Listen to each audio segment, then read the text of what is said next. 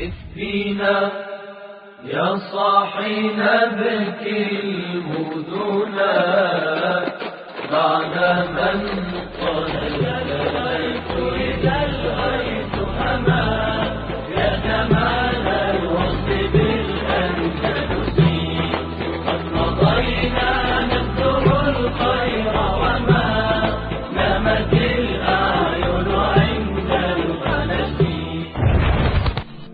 Episode 31 غرناتا کے محاصرے کا ساتواں مہینہ شروع ہو چکا تھا۔ شہر کی حالت نازک ہو رہی تھی۔ عوام بھوک سے تنگ آ چکے تھے۔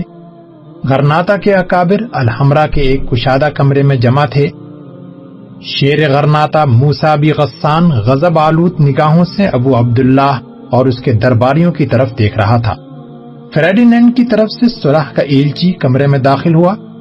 اس نے شہ نشین کے سامنے جھک کر سلام کیا اور پھر چند قدم پیچھے ہٹ کر ادب کے ساتھ کھڑا ہو گیا۔ اس کے دائیں ہاتھ میں فریڈینینڈ کا مراسلہ تھا۔ ابو عبداللہ اور حاضرین دربار کو اپنی طرف متوجہ دیکھ کر اس نے مراسلہ کھولا اور پڑھنا شروع کر دیا۔ شہنشاہ فریڈینینڈ اعظم، غرناتا کے بادشاہ ابو عبداللہ کو ایک بار پھر یہ مشورہ دیتے ہیں کہ وہ اس بے فائدہ جنگ کو طول دے کر اپنی رعایا کی مشکلات میں اضافہ نہ کریں۔ شاہ غرناتا کو اب تک اس بات کا یقین ہو گیا ہوگا کہ جب تک غرناتا فتح نہیں ہوگا، قسطلہ کی فوج واپس نہیں جائے گی۔ اس بات کا کوئی امکان نہیں کہ افریقہ کے سلاطین جو خود خانہ جنگی میں مبتلا ہیں، اہل غرناتا کی مدد کے لیے کوئی فوج روانہ کریں گے۔ فریڈینڈ اعظم کو یہ یقین ہے کہ ان کی قوت اہل غرناتا اور ان کے معاون پہاڑی قبائل کی قوت مدافعت کچلنے کے لیے کافی ہے۔ اس کے باوجود بادشاہ اور ملکہ ابو عبداللہ اور اس کی رعایا کی طرف صلح کا ہاتھ بڑھاتے ہیں۔ اگر ابو عبداللہ کو اپنی رعایا کی بدحالی میں مزید اضافہ کرنا مقصود نہیں، تو یہ ضروری ہے کہ وہ فوراً ہتھیار ڈال دے اور صلح کے شرائط طے کرنے کے لیے بادشاہ کے دربار میں اپنا ایلچی بھیجے۔ شاہ فریڈینڈ کی یہ یقین دلاتے ہیں کہ ان کا سلوک نہایت فیاضانہ ہوگا۔ بصورت دیگر، شاہ عبداللہ پر غرناتا کی عبرتناک تباہی کی ذمہ داری عائد ہوگی۔ اہل دربار خاموشی سے ابو عبداللہ، ابو قاسم اور موسا کی طرف دیکھ رہے تھے۔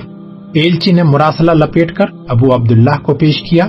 ابو عبداللہ نے اپنے دائیں بائیں وزیر اور سالار کی طرف دیکھا۔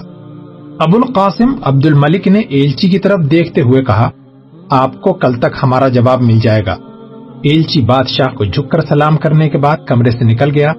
دروازے پر دو پہرے دار اس کے ساتھ ہو لیے اور اسے شاہی مہمان خانے کی طرف لے گئے۔ ابو عبداللہ مراسلہ کھول کر ایک نظر دیکھنے کے بعد موسا کی طرف متوجہ ہوا اور مغموم لہجے میں بولا موسا تمہاری کیا رائے ہے؟ موسا اٹھا اور ایک لمحے کے لیے خاموشی کے ساتھ حاضرین دربار کی طرف دیکھنے کے بعد بولا، ہمیں یہ بتایا گیا تھا کہ فریڈینڈ کا ایلچی صلح کا پیغام لے کر آ رہا ہے، لیکن مصالحت کے لیے پہلی شرط جو آپ بھیج چکے ہیں، یہ ہے کہ ہم ہتھیار ڈال دیں۔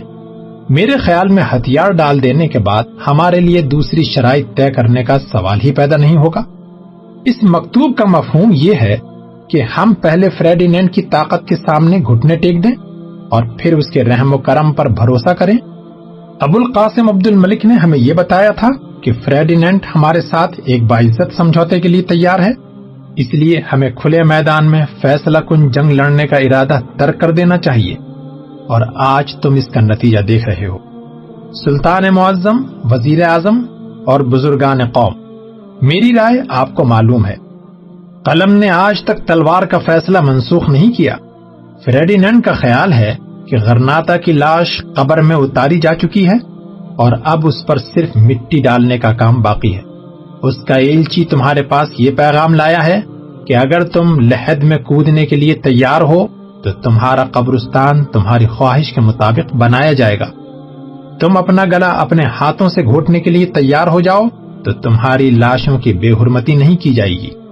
سلطان معظم، اگر آپ مجھ سے فریڈینڈ کے مکتوب کا جواب پوچھتے ہیں، تو اہل غرناتا کی طرف سے ایک تلوار اس کے پاس بھیج دیجیے باعزت معاہدوں کی تحریر قلم سے نہیں نو کے شمشیر سے لکھی جاتی ہے۔ موسا بیٹھ گیا۔ دربار پر تھوڑی دیر کے لیے خاموشی رہی۔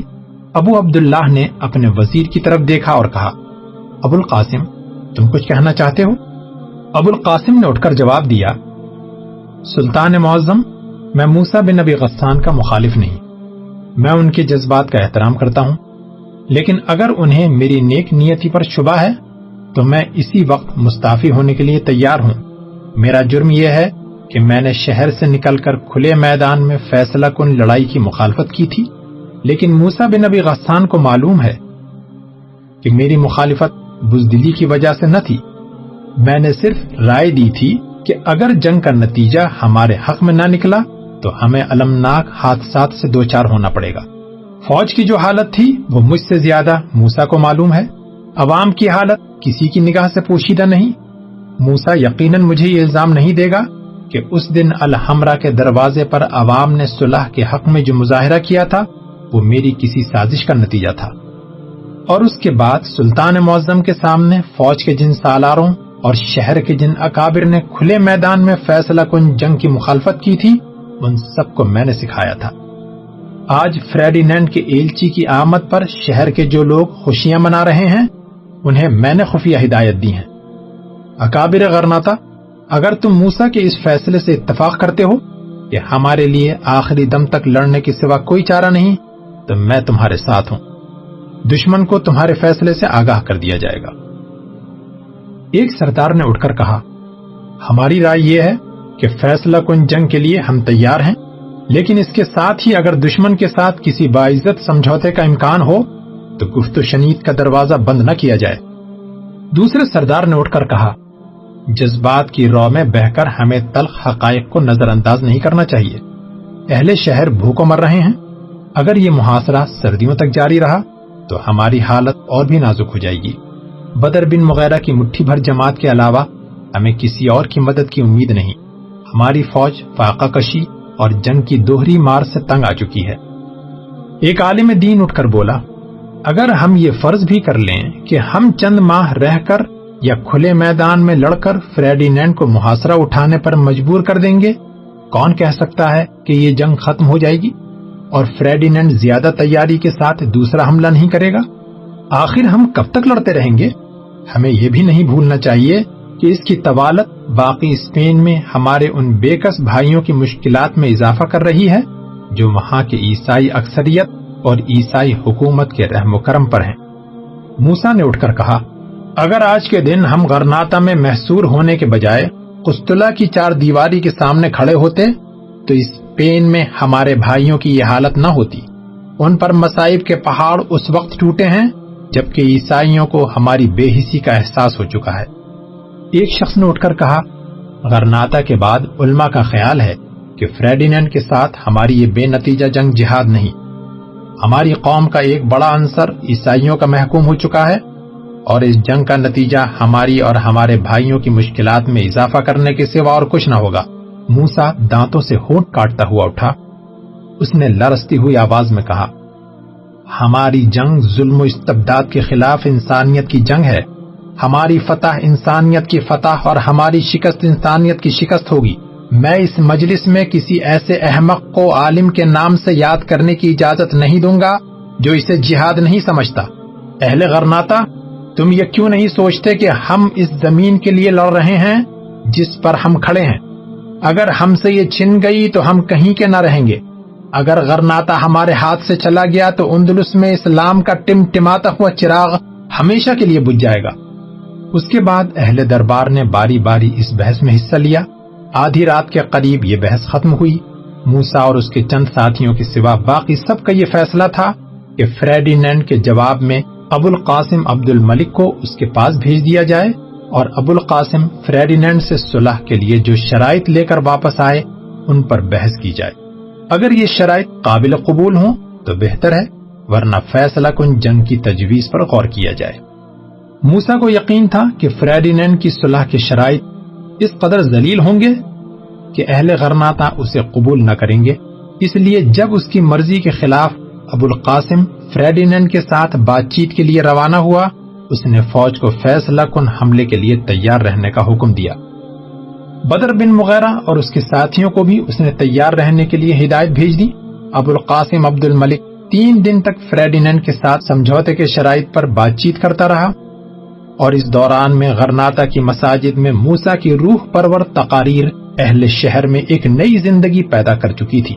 عوام کے جوش و خروش کے باعث جنگ کے مخالفین کا عنصر بہت حد تک دب چکا تھا۔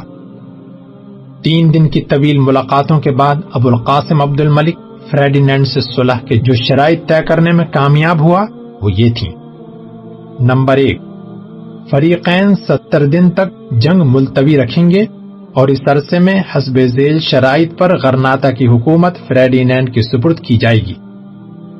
نمبر دو، فریقین جنگی قیدیوں کو رہا کر دیں گے۔ نمبر تین، غرناتا کے عیسائی حکومت مسلمانوں کی جان و مال اور عزت کی حفاظت کا ذمہ لے گی۔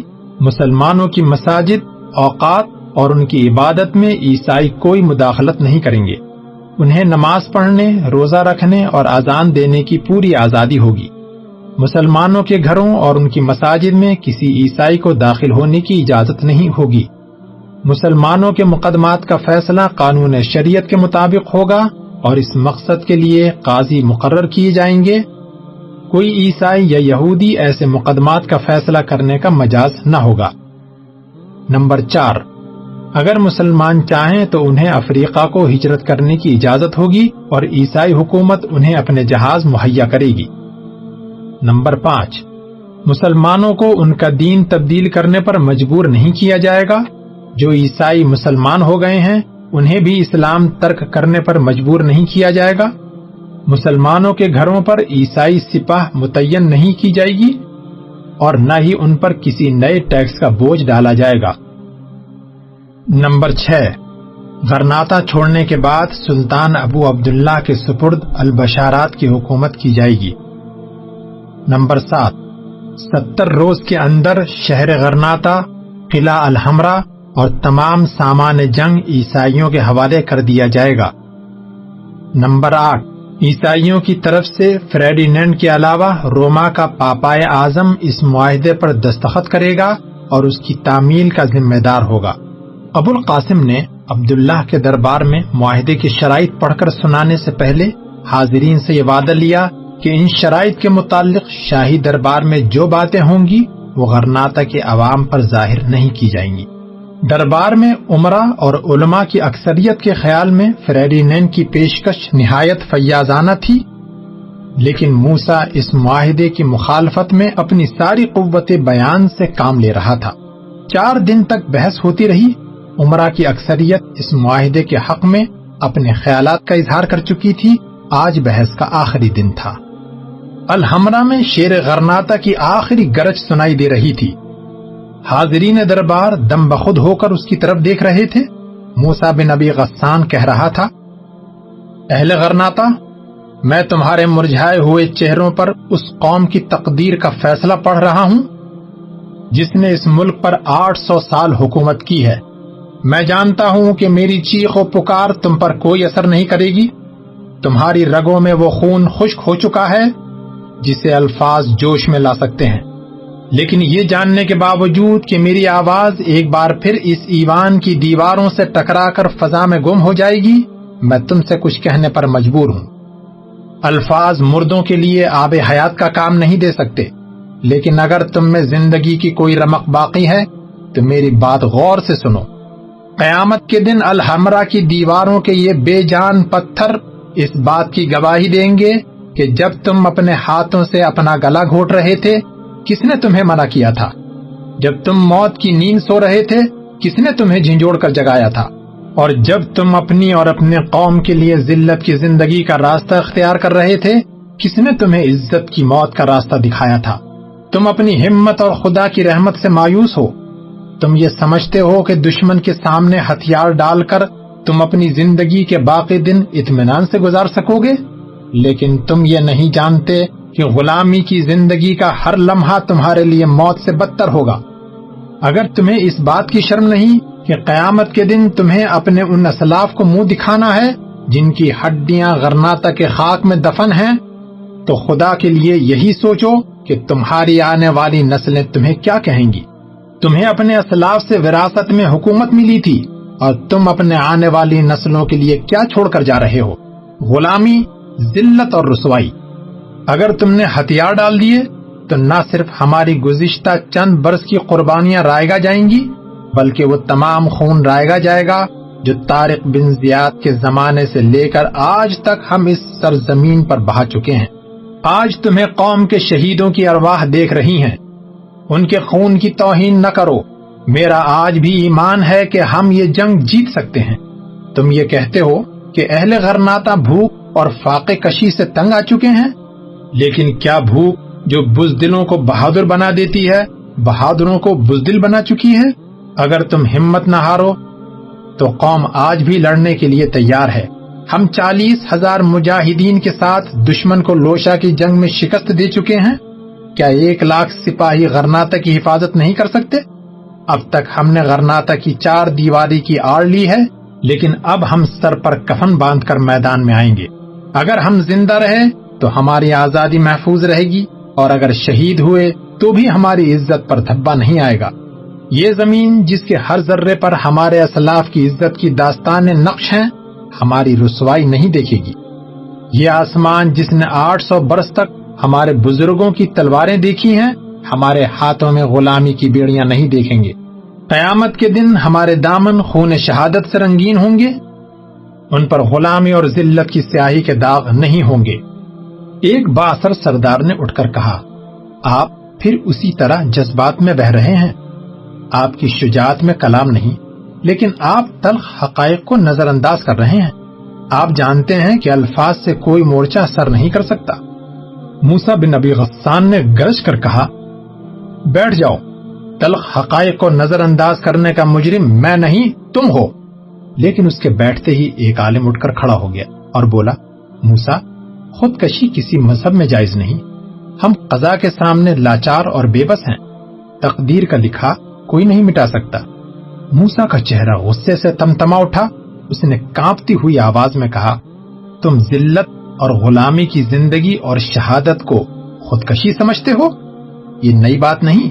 جب طارق نے اندرس کے ساحل پر اپنا سفینہ جلا کر آگے بڑھنے کا حکم دیا، تو تمہارے جیسے دور اندیش اس وقت بھی یہ کہتے تھے کہ یہ خودکشی ہے۔ اور جب سلطان ابو الحسن کی فوج لوشا کی طرف بڑھ رہی تھی، تو بھی تمہارا یہی خیال تھا کہ یہ اقدام خودکشی ہے۔ طارق اور ابو الحسن تو تمہارے جیسے معمولی انسان تھے۔ لیکن میدان بدر میں بھی جب سرور کائنات صلی اللہ علیہ وسلم کے تین سو تیرہ سرفروش کھڑے تھے، تو منافقین کا ایک گروہ کفار کی تعداد سے مروب ہو کر کہہ رہا تھا کہ اسلام کا چراغ ابھی کفر کی آندھیوں کا سامنا کرنے کے قابل نہیں۔ میں یہ نہیں جانتا کہ تم کس خدا کی رضا کے قائل ہو۔ میں صرف ایک خدا کو جانتا ہوں۔ اسی کے حکم کو مانتا ہوں، اسی کی رضا کے سامنے سر جھکانا جانتا ہوں۔ میرا خدا وہ ہے جس نے نوح علیہ السلام کی کشتی کو طوفان سے بچایا تھا۔ میرا خدا وہ ہے جس نے تین سو تیرہ کو کفار کے لشکر پر فتح دی تھی۔ میرا خدا وہ ہے جس نے قیصر و کسرا کے تاج اتار کر صحرا نشین عرب کے پاؤں میں ڈال دیے ہیں۔ اس خدا کے محبوب پیغمبر نے مجھے یہ تعلیم دی تھی کہ مومن اگر زندہ رہے تو غازی، اگر مر جائے تو وہ شہید ہوتا ہے۔ اس خدا کو ماننے والے تلوار کی دھار پر رقص کرتے ہیں۔ غلامی کی زنجیروں کا بوجھ نہیں اٹھاتے۔ اس خدا کی رضا یہ ہے کہ ہم سر پر کفن باندھ کر میدان سے نکل آئیں اور دنیا کی آخری حد تک ظلم و استبداد، وحشیت اور بربریت کا تعاقب کریں۔ اہل غرناتا، میں تمہاری آنکھوں میں آنسو دیکھ رہا ہوں، لیکن غرناتا تمہارے خون کا محتاج ہے۔ اقوام کی عزت اور آزادی کی تاریخ آنسو سے نہیں، خون سے لکھی جاتی ہے۔ تم قوم کے رہنما ہو قوم نے تمہیں اپنے مستقبل کا فیصلہ کرنے کا اختیار دیا ہے۔ اگر تم نے غلطی کی تو تمام قوم کو اس کا خمیازہ بھگتنا پڑے گا۔ قانون فطرت میں افراد کی غلطیوں کے لیے چشم پوشی کی گنجائش ہے، لیکن اجتماعی غلطیاں معاف نہیں ہوتی۔ اگر تم خود ڈوبنا چاہتے ہو تو خدا کے لیے قوم کو ڈوبنے کا مشورہ نہ دو۔ تمہارے پاس وسائل ہیں۔ تم مصیبت کے وقت غرناتا چھوڑ کر کہیں اور چلے جاؤ گے۔ لیکن قوم کے لیے ایسے حالات پیدا نہ کرو جن کے باعث وہ کہیں کے نہ رہیں۔ موسا بیٹھ گیا۔ ایمان میں سکوت تاری تھا۔ حاضرین کچھ دیر ادھر ادھر دیکھتے رہے۔ بلا آخر ابو القاسم اٹھا اور اس نے کہا، بزرگان قوم، غرناتا کی قسمت کا فیصلہ اب آپ کے ہاتھ میں ہے۔ میں نے آپ کے حکم کے مطابق دشمن کے ساتھ صلح کی بات چیت کی تھی، لیکن ان شرائط کو منظور کرنا یا رد کرنا آپ کے اختیار میں ہے۔ اگر آپ یہ سمجھتے ہیں کہ ان حالات میں ہم جنگ جاری رکھ سکتے ہیں، تو میں آپ کے فیصلے کا خیر مقدم کروں گا۔ لیکن اگر آپ بدل ہو چکے ہیں، تو میں یہ کہوں گا کہ ہمیں صلح کے لیے ان شرائط کو غنیمت سمجھنا چاہیے۔ اپنی انفرادی حیثیت سے میں موسا کے خیالات کی تائید کرتا ہوں، لیکن ایک وزیر کی حیثیت میں میں آپ کے فیصلے کا منتظر ہوں۔ اس وقت یہاں وہ تمام سردار اور علماء جمع ہیں جو غرناتا کی فوج اور عوام کی نمائندگی کا حق رکھتے ہیں۔ میں صرف اتنا جانتا ہوں کہ اگر آپ جنگ جاری رکھنے کا فیصلہ کریں گے تو ان حوصلہ شکن حالات کے باوجود پھر ایک بار ساری قوم اٹھ کھڑی ہوگی۔ لیکن اگر آپ صلاح کے حق میں ہیں تو فوج یا عوام سے کوئی توقع رکھنا بے سود ہے۔ میں خدا سے دعا کرتا ہوں کہ وہ فیصلہ کرتے وقت تمہاری رہنمائی کرے۔ ایک بربری سردار نے اٹھ کر کہا موسابی غسان کو معلوم ہے کہ ہم نے انتہائی مایوسی کے باوجود بھی جنگ میں اس کا ساتھ دیا ہے۔ لیکن اب حالات ایسے ہیں کہ ان پر پردہ ڈالنا بے سود ہے۔ جنگ جاری رکھنے کے دو نتائج ہی ہو سکتے ہیں۔ مکمل فتح یا مکمل تباہی۔ لیکن صلح کی صورت میں ہمارے لیے مکمل تباہی سے بچنے کا راستہ کھلا رہے گا۔ دوسرے سردار نے اٹھ کر اس کی تائید کی۔ اس کے بعد علماء دین نے یکے بعد دیگرے یہ کہنا شروع کر دیا کہ خدا کی یہی مرضی ہم اس کے خلاف نہیں لڑ سکتے۔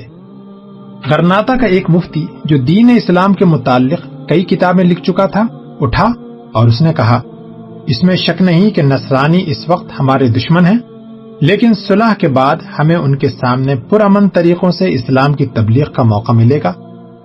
اور نفرت کی دیواریں جو اس وقت ہمارے درمیان حائل ہیں خود بخود نابود ہو جائیں گی۔ میں وہ دن دیکھ رہا ہوں کہ مسلمانوں کے دشمن اسلام کے بہترین سپاہی ہوں گے۔ غرناتا کے ایک مہاجر نے جو گزشتہ چار ماہ سے اپنی ذہانت کے باعث غرناتا میں کافی اثر رسوخ حاصل کر چکا تھا، اٹھ کر ان خیالات کی تائید کی۔ تقریروں کا یہ سلسلہ دوپہر تک جاری رہا۔ غرناتا کے عمرہ اور علماء صلاح کے حق میں اپنا فیصلہ دے چکے تھے۔ سب سے آخر میں ابو القاسم نے اٹھ کر ابو عبداللہ کی طرف دیکھا۔ بد نصیب قوم کا آخری تاجدار سر جھکائے بیٹھا تھا۔ ابو القاسم نے کہا، سلطان معظم، قوم کے رہنماؤں کا فیصلہ یہی ہے کہ صلاح کی یہ شرائط منظور کر لی جائیں۔ آپ کا کیا حکم ہے؟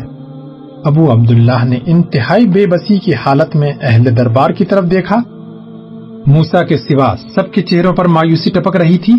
ابو عبداللہ نے مغموم آواز میں کہا، میرا خیال تھا کہ قوم کے یہ رہنما موسا کی تقریر کے بعد اپنی رائے بدل ڈالیں گے۔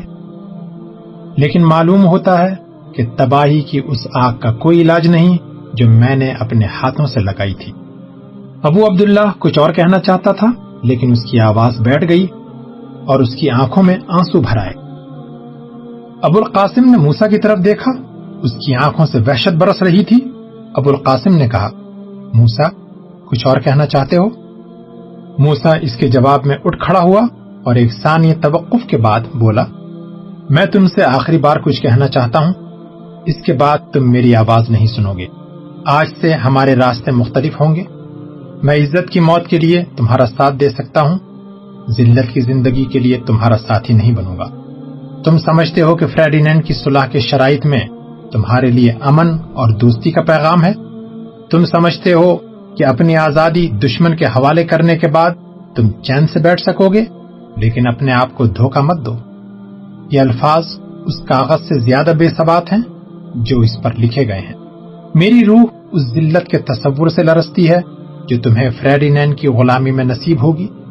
جب وہ غرناتا پر قابض ہوگا، ان فیاضانہ شرائط کے الفاظ کا مفہوم یکسر بدل جائے گا۔ تم سمجھتے ہو کہ تم فریڈینین کے پہرے میں آرام کی نیند سو سکو گے؟ تم سمجھتے ہو کہ دنیا میں بے خانما اور ذلیل ہو جانے کے بعد تم دین اسلام کی خدمت کر سکو گے؟ لیکن یاد رکھو فریڈینینڈ کی حکومت کے ساتھ غرناتا میں وحشت اور بربریت کا وہ دور آئے گا جو آج تک دنیا کی کسی قوم نے نہیں دیکھا۔ وہ زبان جو خدا اور رسول کا نام لے گی، نوچ ڈالی جائے گی، تمہاری مساجد کی بے حرمتی کی جائے گی تمہارے گھروں کو لوٹا جائے گا، تمہاری بہو بیٹیوں کو سرے بازار رسوا کیا جائے گا، تمہیں بنو کے شمشیر عیسائی بنایا جائے گا۔ تمہارے لیے یہ کشادہ اور عالیشان محل نہیں ٹنگ و تاریخ قید خانے ہوں گے۔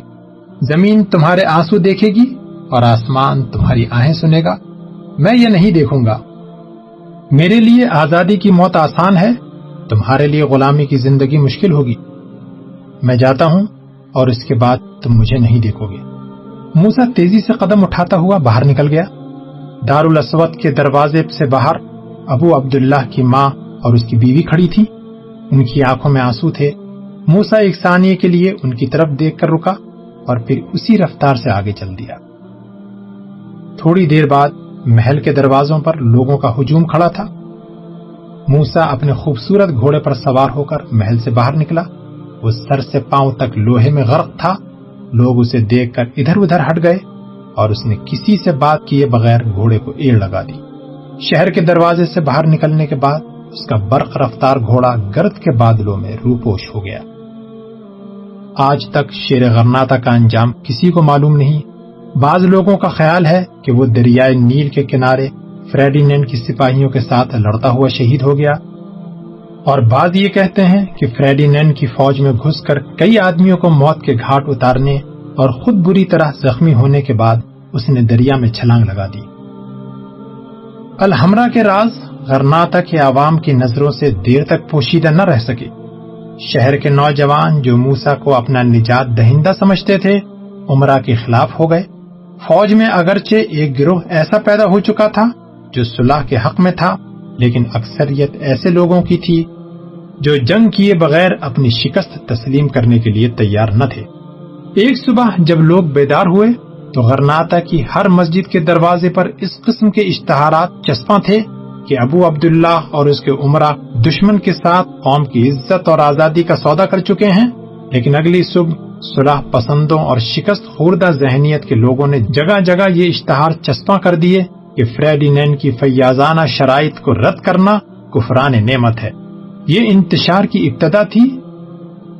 چند دن میں یہ نوبت یہاں تک پہنچ گئی کہ ہر گلی، ہر محلے اور ہر درس گاہوں میں تصاد میں خیالات کے علماء کی تقریریں ہونے لگی ایک شام عوام کی ایک بڑی جماعت نے ابو عبداللہ اور اس کے عمرہ سے سلطنت کے خلاف سخت مظاہرہ کیا۔ صلاح پسندوں کی ایک ٹولی نے انہیں سمجھانے کی کوشش کی، لیکن عوام کے جوش و خروش کا یہ عالم تھا کہ وہ ان پر ٹوٹ پڑے۔ انہیں مار بھگانے کے بعد عوام نے شہر میں جلوس نکالا اور چند ایسے عمرہ اور علماء کے گھروں میں آگ لگا دی، جن پر فریڈینینڈ کے جاسوس ہونے کا شبہ تھا۔ شہر میں خانہ جنگی کا خطرہ محسوس کرتے ہوئے ابو عبداللہ نے ستر دن کی مدت ختم ہونے سے پہلے شہر کو فریڈینینڈ کے حوالے کر دینے کا فیصلہ کیا۔ چنانچہ بارہ ربیع الاول، آٹھ سو ستانوے ہجری یعنی چودہ سو بانوے عیسوی میں غرناتا کو دشمن کے قبضے میں دے دیا گیا۔ ابو عبداللہ گھوڑے پر سوار ہو کر الحمرہ سے نکلا۔ اس کے پیچھے شہر کے پچاس عمرہ بھی گھوڑے پر سوار تھے۔ شہر سے باہر فریڈینٹ ملکہ ازابیلا اور ان کی فوج قطاریں باندھ کر کھڑی تھی۔ ابو عبداللہ نصرانی بادشاہ کے قریب پہنچ کر گھوڑے پر سے اتر پڑا۔ ضبط کی انتہائی کوشش کے باوجود اس کی آنکھوں سے آنسو ابل پڑے۔ فریڈینینڈ نے گھوڑے سے اتر کر اسے گلے لگا لیا۔ ابو عبداللہ نے اسے الحمرہ کی کنجیاں پیش کرتے ہوئے کہا، خدا نے آپ کو غرناتا کی حکومت عطا کی ہے۔ میری دعا ہے کہ وہ آپ کو رحم، عدل اور انصاف کے قابل بنائے۔ ابو عبداللہ ملکہ ازابیلا کی طرف متوجہ ہوا۔ ملکہ الحمرہ کی عظمت کے سامنے غرناتا کے آخری تاجدار کی بے کسی دیکھ کر متاثر ہوئے بغیر نہ رہی۔ ایک لمحے کے لیے وہ ایک عورت تھی، اس کا دل بھر آیا۔ اور وہ آپ دیدہ ہو کر اپنے شوہر کی طرف دیکھنے لگی۔ ملکہ کا اشارہ پا کر فریڈینینڈ ابو عبداللہ کو تسلی دینے کے لیے کچھ کہنا چاہتا تھا، لیکن ابو عبداللہ نے کسی توقف کے بغیر گھوڑے پر سوار ہو کر اس کی باغ موڑ لی۔ تھوڑی دیر کے بعد وہ اس قافلے کے ساتھ جا ملا، جو اس کے مال و متا کے ساتھ اندرس کا رخ کر رہا تھا۔ اس قافلے میں اس کی والدہ اور بیوی بھی تھی۔ فریڈینڈ کی افواج، فتح کے نقارے بجاتی ہوئی شہر میں داخل ہوئی۔ بادشاہ اور ملکہ نے اپنے مذہبی پیشواؤں سے درخواست کی کہ وہ اپنے مقدس ہاتھوں سے الحمرہ کے برج پر نشان سلیب نصب کرے غرناتا کے مردوں، عورتوں اور بچوں کی نگاہیں الحمرہ کے برج پر لگی ہوئی تھیں۔ یہ شہر جس نے صدیوں تک مجاہدین اسلام کو دور دراز کی فتوحات سے واپس آ کر مسرت کے نعرے لگاتے سنا تھا اب دشمن کی فتح کے ترانے سن رہا تھا۔ الحمرہ کے برج پر ابھی تک پرچم اسلام لہرا رہا تھا۔ اہل غرناتا اپنے مقدر کے اس ستارے کو دیکھ رہے تھے جو ہمیشہ کے لیے غروب ہونے والا تھا۔ جب غرناتا کا ہلالی پرچم اتارا جا رہا تھا اور اس کی جگہ سلیب کا جھنڈا نصب ہو رہا تھا، ایک طرف فریڈینڈ کی فوج کے سپاہی خوشی کے ترانے گا رہے تھے اور دوسری طرف اہل غرناتا کی جگر دوست چیخیں سنائی دے رہی تھی۔ ایک فاتح قوم کی رگوں میں زندگی کا خون دوڑ رہا تھا اور ایک مفتوح قوم کی نفس ڈوب رہی تھی۔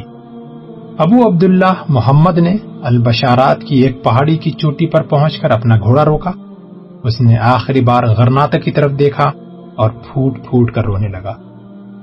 بہادر ماں نے حقارت آمیز لہجے میں کہا، تم جس سلطنت کی تعمیر کے لیے مردوں کی طرح اپنا خون نہ بہا سکے، اب اس کی بربادی پر عورتوں کی طرح آنسو بہانے سے کیا فائدہ؟ البشارات کے ایک محدود علاقے میں ابو عبداللہ کی حکومت چند دن سے زیادہ نہ رہی۔ وہاں کے حریت پسند مسلمانوں کے دل میں اس کے لیے نفرت کے سوا کچھ نہ تھا۔ ابو عبداللہ نے عیسائی فوج کی مدد سے ان پر حکومت کرنے کے بجائے مراکش کی طرف ہجرت کی اور وہاں سلطنت کی ایک فوج میں ملازم ہو گیا۔ گلستان اندلوس وہ دن ہے یاد تجھ کو۔ تھا تیری ڈالیوں پر جب آشیاں ہمارا۔ تھا تیری ڈالیوں پر جب آشیاں ہمارا۔ پیشکش رہبر ٹی وی